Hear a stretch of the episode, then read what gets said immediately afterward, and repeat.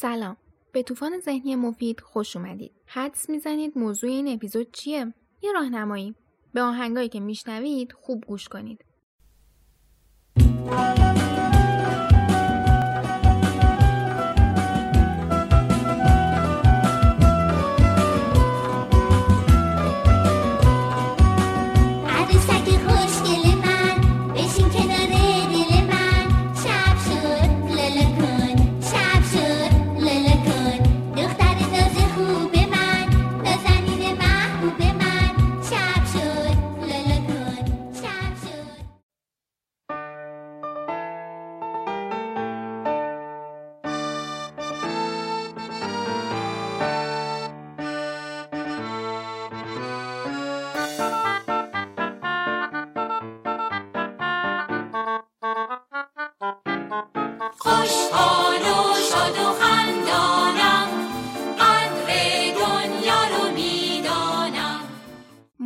امروز حس نوستالژیه. اینکه این حس چیه، چرا هست، این حس بده یا خوبه، در چه صورت مفیده و در چه صورت مضر، توی این اپیزود قراره بررسی کنیم و دربارش کلی صحبت کنیم. منبع این اپیزود پشتوانه علمی نداره و تحلیل شخصی من هست و وام گرفتن از مطالب سایت ها. اما چون توی تحلیلش دست بردم و موارد زیادی هم بهش اضافه کردم، نمیتونم به سایت ها ارجاع بدم. در ضمن دقیقاً به همین علت حرفای من میتونه غلط باشه، چون برداشت های شخصی و تحلیل های شخصی من هستش. نکته دیگه اینه که این اپیزود برای کسایی که درباره گذشته حسرت نمیخورن و یا توی گذشته غرق نمیشن مفید نیست. آخرین و مهمترین نکته، در حین شنیدن آهنگا اگر دفتری دارید خیلی خوب میشه که حستون رو آنالیز کنید و تحلیل کنید و توی اون دفتر بنویسید. و ازتون خواهش میکنم که عجله نکنید و آهنگا رو نزنید جلو و صبورانه حس هاتون رو تحلیل کنید، چون این کاغذ در نهایت به درد ما میخوره. توی برگه بنویسید چه حسی دارید، یعنی سه تا ستون میکشید، مینویسید حس ها ستون اول و چرای ایجاد حس ها ستون دوم و ستون سوم رو میگم چی بنویسید. پس بریم ادامه اپیزود.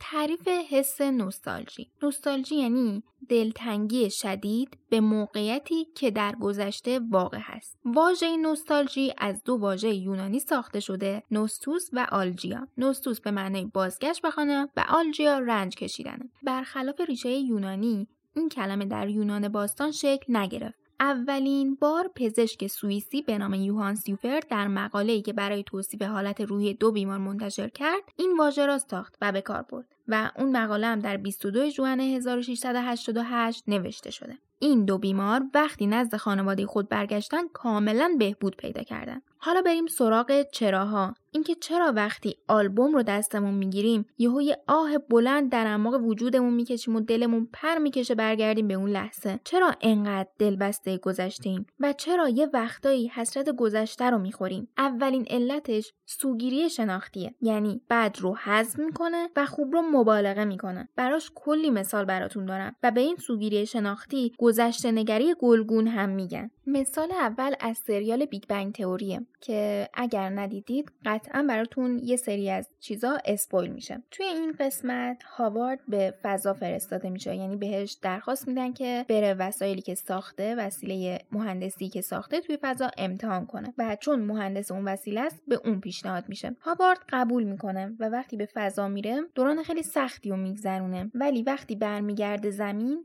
انگار کاملا اون سختیه یادش رفته و مدتی بعد دوباره بهش پیشنهاد فضا رفتن رو میدن و هاوارد کاملا یادش میره که چقدر سخت بهش گذشته و قبول میکنه. و وقتی این رو با دوستاش در میون میذاره، دوستاش اون رو متوجه میکنن که وقتی فضا رفته بود خیلی سختی کشیده بود و اون خاطرات بد رو براش تداعی میکنن و یادش میندازن تا این تصمیم رو دوباره قبول نکنه. مثال دوم همین کرونا خیلی از کرونا نگذشته، اما توی اپلیکیشن تیک تاک ویدیویی هست که یادش بخیر ما چند وقت پیش مشغول این بودیم که حتی چیپس رو هم بشوریم و این یه ویدیویی بود که تو اگه میدیدی میگفتی یادش بخیر و انگار تمام اون خاطرات بد، تمام اون اضطراب‌ها، تمام اون اتفاقای سخت پاک شده بود و ما تنها میگفتیم یادش بخیر و انگار ما تمام سختی‌ها، تمام اضطراب‌ها رو فراموش کردیم. و اما مثال دیگه فیلم میدنایت این پاریسه که اگر ندیدید براتون قراره اسپویل بشه و اگر دوست ندارید اسپویل بشه این تیکه رو بزنید جلو. مردی به اسم گیل که میخواست توی قرن 18 در پاریس زندگی کنه و بعد طی اتفاقی که افتاد رفت به گذشته و با نویسندگان و نقاشای اون دوره ملاقات کرد. با خانومی به اسم آدریانا که معشوقه چند تا از این افراد مشهور بود آشنا شد و آدریانا هم به گیل گفت دوست داره در دوره‌ای در گذشته زندگی کنه و اینجا گیل یه جورایی متوجه مشکل خودش شد. علت اینکه گیل عاشق گذشته بود این بود که در زمان حال مطمئن از تصمیم خودش نبود و با تناقض‌هایی مواجه بود و نمیدونست چجوری حلش کنه. یک گمگشتگی داشت که توسط رفتن به گذشته متوجه شد خواسته اصلیش این نیست که توی اون دوره، یعنی همون قرن 18 زندگی کنه، بلکه علت مشکلاتش انکار مشکلاتش هست در زمان حال و فکر میکنه گذشته بهتره. در دقیقه 11 ثانیه 17 این فیلم دوست اینز نامزد گیل هست، این جمله رو میگه: این موضوع نوستالژیا یه جورایی انکار کردن زمان حال زجرآور و به این نوع مغالطه میگن تفکر عصر طلایی، Golden Age Thinking. چیزی که گیل در نهایت کشف میکنه اینه که مردم اون زمان هم معتقدن گذشته بهتره. اینکه چرا مغز ما این سوگیری شناختی رو داره و دوچار هست رو نمیدونم. البته یه جای خوندم برای اینکه مغز ما یه خاطره رو طولانی مدت نگه داره از جزئیاتش میزنه، اما واقعا علت درستش رو نمیدونم که چرا مغز ما به این سوگیری دوچاره. ولی اینو میدونم ذهن ما دوچار خطاهایی هستن به نام سوگیری‌های شناختی. اگر ما این سوگیری‌های شناختی رو آگاه بشیم ازشون و تمرین کنیم در موقعیت‌های مختلف از سطح ناخودآگاهمون به خودآگاهمون تغییرش می‌کنیم و دیگه نمیتونن زندگی ما رو کنترل کنن و باعث تصمیم‌های اشتباه ما بشن. پس تا الان فهمیدیم که یکی از علت‌های این که ما گذشته رو دوست داریم سوگیری شناختیه که باعث میشه ما اتفاقات و فشارهای گذشته که بد بوده رو حذف کنیم و وقتی می‌خوایم به خاطر بیاریم خوبیاشو مبالغه کنیم. این باعث میشه که گذشته نسبت به حال زیباتر و جالب‌تر باشه. اما علت دوم این که به گذشته علاقه داریم اینه که ما دو موقعیت در دو زمان متفاوت رو مقایسه می‌کنیم بدون در نظر گرفتن فاکتورها و شرایط، یعنی کاملا یک مقایسه غلط که خب نتیجه غلطی هم داره. تقریبا هیچ چیزی رو در نظر نمیگیریم، چرا که اگر بخوایم فاکتورها و شرایط دیگه هم در نظر بگیریم توی مقایسمون دو حالت پیش میاد: یک، علم ما جواب گوش نیست. 2. بسیار سخت و پیچیده میشه. پس ما خیلی ساده و راحت میایم میگیم ای کاش تو دوره ویکتوریایی با لباس‌های پفی زندگی میکردیم، یا مثل گیل میگیم کاش تو قرن 18 در پاریس زندگی میکردیم، در حالی که اگر چیزی در گذشته بوده که الان نیست، مثل رسم و رسومات قدیمی یا منسوخ شده یا ارتقا پیدا کرده. یعنی یا فهمیدن فلان مسئله کلاً یه باگ و مشکل بوده و حذفش کردن، و یا به شکل پیشرفته تری در اومده. حالا یه ذره برعکس هم فکر کنیم. میایم همیشه میگیم گذشته بهتر از الان بوده، ولی شما فکر کنید کرونا توی قرن 17 بود. چه اتفاقی میافتاد؟ میبینید؟ پس نسبت به گذشته یه پیشرفتایی هم داشتیم، مثل همین تکنولوژی. چقدر موثر بود توی کنترل کرونا؟ پس نتیجه مقایسه دو موقعیت در دو زمان متفاوت کار سختی است، و اگر ما از پسش برنمیایم، الکی وقت خودمون رو نگیریم و فراموش نکنیم که اگر چیزی از بین رفته بدون دلیل نیست، یا جایگزین بهتری داره، یا ارتقا پیدا کرده، و یا کلا دیگه به درد الان نمیخوره و حذف شده. چند مورد مقایسه‌ای نامفهوم. زمان اون موقع برکت داشت، الان تا میخوای بیدار شی شب شده، به هیچ کدوم از کارات نمیرسی که. اون موقع با 20 تومن میشد یه دونه شاستی بلند خرید. چی اومد به سر اقتصادمون؟ نونم نون قدیما، دیوارم دیوار قدیما، پام پای قدیما، میکروفونم میکروفونای قدیمی، موسپدم موسپدای قدیمی، قرم قرای قدیمی. یه جوری قر میدادن که کلا کمرشون از چند ناحیه میشکست. وجدان داشتن، میدونی؟ وجدان داشتن.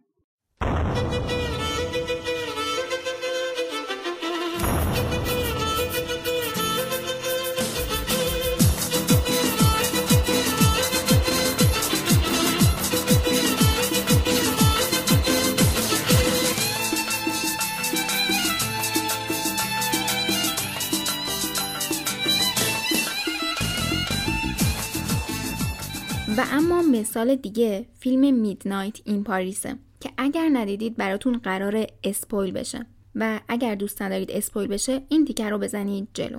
مردی به اسم گیل که میخواست توی قرن 18 در پاریس زندگی کنه و بعد طی اتفاقی که افتاد رفت به گذشته و با نویسندگان و نقاشای اون دوره ملاقات کرد.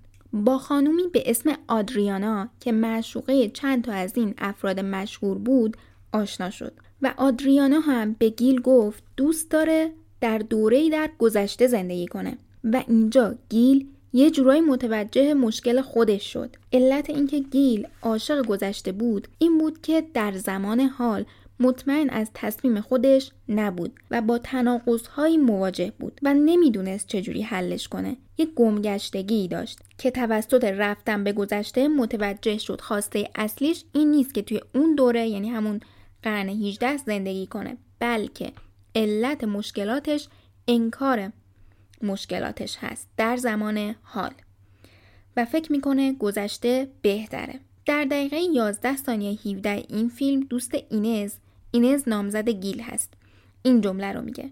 این موضوع نوستالژیا یه جورایی انکار کردن زمان حال زجرآور، و به این نوع مغالطه میگن تفکر عصر طلایی، Golden Age Thinking. چیزی که گیل در نهایت کشف میکنه اینه که مردم اون زمان هم معتقدن گذشته بهتره.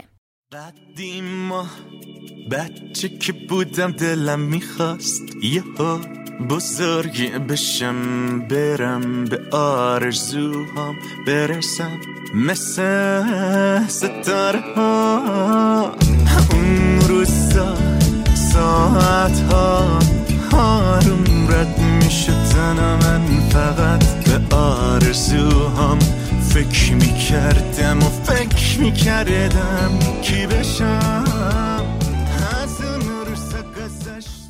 علت دیگه که به فکرم رسید که داشتم با خودم فکر میکردم گذشته چی داره که دوستش داریم، به این پاسخ رسیدم که در واقع گذشته یه چیزی نداره به اسم ابهام. یعنی وقتی ما به گذشته فکر میکنیم هر چی بوده اتفاق افتاده.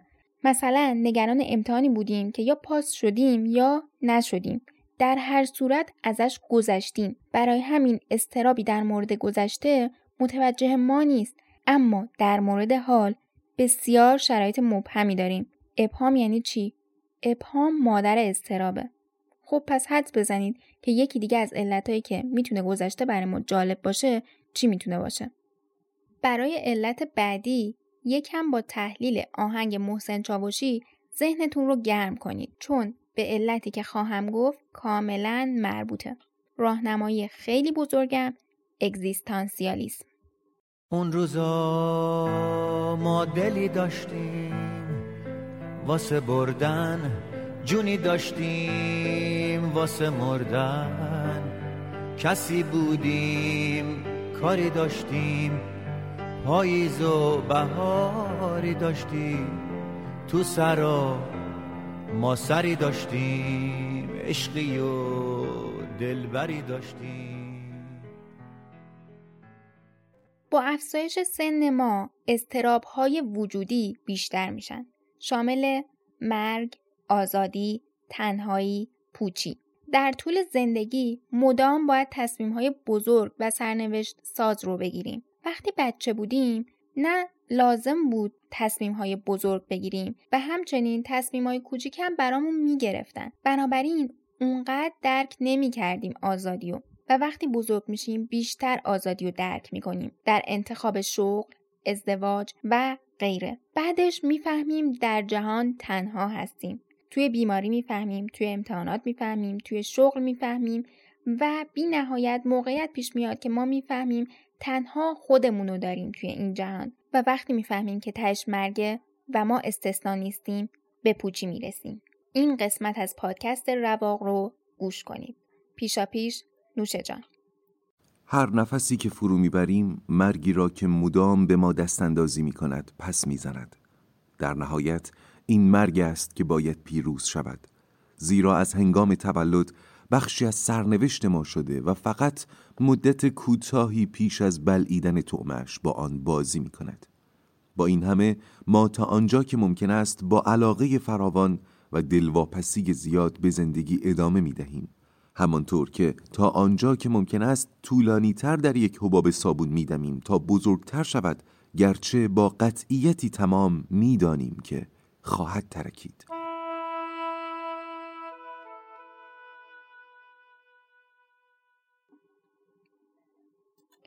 بنابراین میتونیم بگیم یکی از علتایی که ما گذشته رو دوست داریم اینه که بوی مرگ کمتری میده. یعنی اوایلش اصلا ما این بو رو حس نمی کنیم و با گذر زمان بویایی ما قوی و قوی تر میشه. خب برای اینکه با ترس‌های وجودیمون کنار بیایم و چطور کنار بیایم و نذاریم زندگیمون رو کنترل کنن و همچنین کاهششون بدیم، باید به پادکست رواق رجوع کنید. راهنمایی منم اینه که به حرف فرهاد آیش ارجاعتون بدم و صحبت جیرجیرک با حاج زنبور عسل. هی چی شدی زنبور عسل؟ هیچی، حقیقت داره که تو فقط 10 روز عمر میکنی. آره اشکالی پیش اومده؟ پس حقیقت داره. آره درسته، همینم بحثمونه. اگه غیر از این بود نظم طبیعت به هم میخوردش. که اینطور خوب ناراحت نیستی؟ ناراحت برای چی؟ نه خب عمرمون همین قدره دیگه. دلت نمیخواد بیشتر عمر کنی؟ نه 10 روز کافیه. من تمام عمرمون به خوندن میگذرونم، خیلی هم خوشحالم. ولی اگه بتونی 1 سال یا 2 سال زندگی کنی از زندگی بیشتر لذت میبری. گمان نمیکنم ما تو همین 10 روز از زندگیمون بیشتر از شما که 1,000,000 سال زندگی میکنی لذت میبرین. من که سر در نمیارم. مهم نیست سر در بیاری. خب دیگه برو، میخوام بخوابم. من باید صبح زود بیدار بشم. اشکالی نداره کنار شما بخوابم؟ نه بخواب.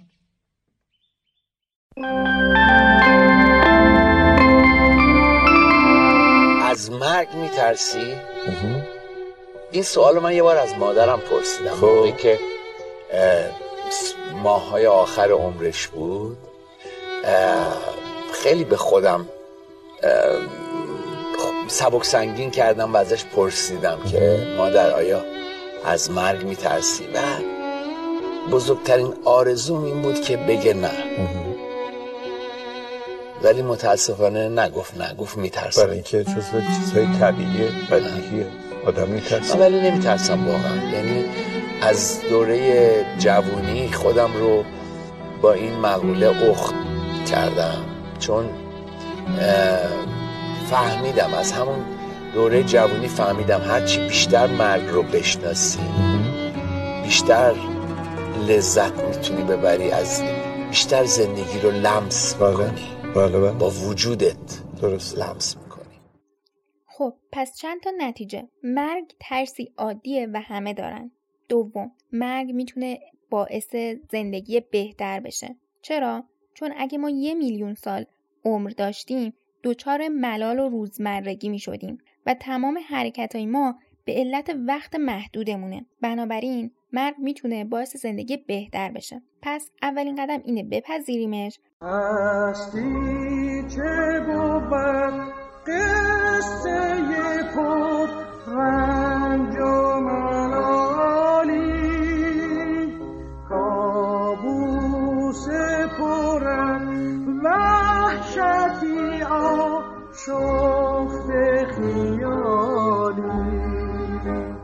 و دوم اینکه برای اینکه ترس ما کمتر بشه در لحظه زندگی کنیم و دوچار گذشته و آینده نباشیم. یه جورایی میتونیم بگیم اصیل زیستن. تمام مطالبی که تا الان گفته شد، گذشته با بار منفی بود. گذشته که راجبش حسرت می‌خوردیم، خودمون رو سرزنش می‌کردیم، گاهی توش غرق می‌شدیم و اقراق می‌کردیم که چقدر قبلا خوب بوده و در حال زندگی نمی‌کردیم، کاش‌ها داشتیم، مقایسه می‌کردیم، غبطه می‌خوردیم. اینا گذشته با بار منفی بودن و براش باید چیکار کنیم؟ علت‌هاشو بشناسیم که تا الان علت‌هاشو گفتیم. اون برگر رو بیارید جلوتون و حسابی تحلیلش کنید و تصمیم بگیرید که در حال براش کاری انجام بدید تا حستون رو از بین ببرید. نسبت به ریشه یابی، حل مسئله درست رو انجام بدید براش. اما آیا کارکرد گذشته کلاً منفیه؟ پس برای چی تاریخ هست؟ پس برای چی لوازمی توی موزه نگهداری میشه؟ یا برای چی وقتی میخوان زیست رو به ما درس بدن میان از اولین فکرها شروع میکنن به ما درس میدن؟ پس درست فکر کردید. گذشته همیشه بار منفی نداره. برای مثال شنیدید میگن مردمی که از تاریخ درس نگیرن محکوم به تکرار آنند، یعنی دوباره خطاهای گذشتهشون رو تکرار میکنن. پس از تاریخ ما میتونیم استفاده های مثبتی هم بکنیم. توی اپیزود بعد راجع به گذشته با بار مثبت هم صحبت میکنم. اما تا الان گذشته با بار منفی بود، نوستالژی که ما رو اذیت میکنه و تصمیم گرفتیم که اون برگر رو حسابی تحلیل کنیم، ریشه یابی کنیم و حل مسئله کنیم نسبت به اون ریشه. پایان اپیزود نوستالژی. ما دائما نوستالژیک هستیم. نوعی اعتیاد به غم گذشته داریم. این اعتیاد یک پدیده ملی است. چیست این گذشته که هم تلخ است و هم رازآلود، هم طنزآمیز است و هم مصری؟ چرا دست از سرمان بر نمی‌دارد؟ چرا خاطر خود کلانتر جان است که بر سر می‌شکند و هوار می‌شود؟ و به طریق اولا چرا شهروند نیویورکی امروز حسرت همین 2-3 سال قبل را می‌خورد؟ آیا برتری هر چیز قدیمی چیزی جز احساس مرگاور یک نارضایتی مدام از زمان حال است؟ چیست این گذشته پر ابهام و رازآلود؟ نوستالژی به راحتی میتواند نفس خطر باشد، خطری ملی و مربوط به فرهنگ خودمان که دائم در حال تقدیس گذشته است. ماندن در گذشته ذهن را فلج میکند و خود نیز ناشی از فلج قوه عقلانیت است. گذشته تمام فضای فکری ما را پوشانده است. در واقع بیشتر از بزرگداشته آن این افسوس گذشته است که در ذهن و جان ما زندگی می کند. به تعبیر داریوش شایگان، ما در هوای افسوس نفس می کشیم. ما بدهکار گذشته ایم. بدهکار به خشایارشاه، بدهکار به فردوسی، به حافظ، تا بدهکاری‌های شخصی ما به گذشته‌های شخصی ما. چه هستیم ما؟ چیست این ایرانیت؟ ما همواره از درک و دریافت لحظه حال ناتوانیم. همواره توضیح موقعیتی که درانیم برای ما مشکل‌تر است از حسرت خوردن در گذشته یا افتخار کردن به دورانی که در دوران هخامنشی هر کارگر روزمزد حقوقش بر لوح گلی ثبت می‌شده. این خیلی آسان است. آسان‌تر است از فکر کردن به این مسئله که در سال 2013 در بین 180 کشور جهان ایران رتبه 168م را از لحاظ فساد اداری داشت. اما شیرینی گذشته را خوش است. کودک ماندگی را خوش است. گذشته موهوم، فرار از عواقب عمل و اندیشه خیش. نه رویا و آرمانی، نه خودباوری و اعتماد به نفسی. از پوچی درونمان، از خالی بودن ذهن و روحمان نگران نیستیم، اما مدام خودمان را در آینه دیگران برانداز می‌کنیم. نگران آنیم که خوب به نظر آییم همین خوب به نظر رسیدن هم برایمان کافی است. اینها معیارهای زندگی نسلی است که آنقدر عقده تلمبار کرده که آمار جراحی‌های زیبایی‌اش از قاره آسیا بالا می‌زند. دیگر حالی برای زمان حال نمانده است دوستان، اما بدبختی این است که انتخابی مطمئن‌تر از پذیرفتن همین حال فاسد هم نداریم.